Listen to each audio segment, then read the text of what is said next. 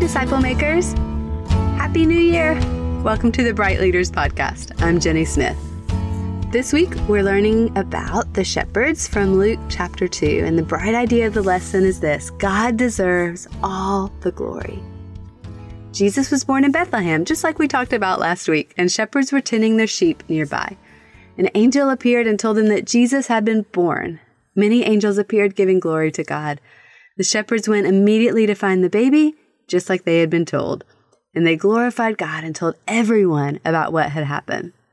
The Savior of the world came in an unlikely way. He was the King of the whole world, born in a lowly manger, and his birth was announced to unlikely messengers.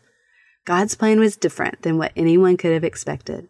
The promised Savior came as a baby who grew up to die on the cross for our sins. He made a way for every single one of us to be forgiven and to be made right with God. As we focus this week on giving God all of the glory, let's remember that according to Pew Research, only a little over a third of parents feel that it's very important to pass on their religious beliefs to their children. This trend plays out in the lives of your church families as many things battle for their attention. Kids in your group may view church or their relationship with God as just another activity in their busy lives. In today's lesson, kids will learn that God is worthy of all the glory in our lives, which includes our attention and focus.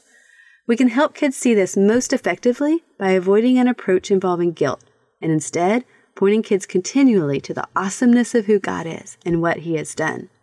Helping kids fall in love with Jesus and understand the beauty of the gospel invites worship.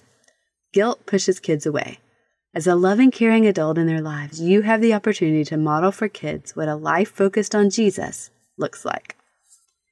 As we wrap up our leader training for this month, let's focus one more time on helping truth stick and let's talk about putting it into practice. As kids are learning truth about God, it's valuable for them to be on the lookout for ways that these truths are evident in their everyday lives. Model this by, by sharing stories about how you have seen a truth about God on display during the week. Perhaps you could share a story about sensing God's presence with you in difficult circumstances or experiencing God's kindness towards you through the thoughtfulness of a friend. Encourage the kids to share stories from their week as well, naming and celebrating ways they experience the qualities of God that the group has been learning about. Every week in our Belong activities, we ask kids to share um, what was great about their week, what was not great, and how God used that in their lives. Keep this as a consistent conversation. You might even find it helpful to issue a challenge each week to invite the kids to be on the lookout for one of God's characteristics and then to follow up about it in the following week. These practices will help the truths that the kids are learning feel more real and meaningful in their daily lives.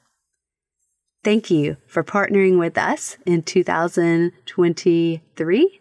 And we look forward to seeing what God is going to do through you as you disciple kids in 2024. Thanks for listening, and we'll see you next time.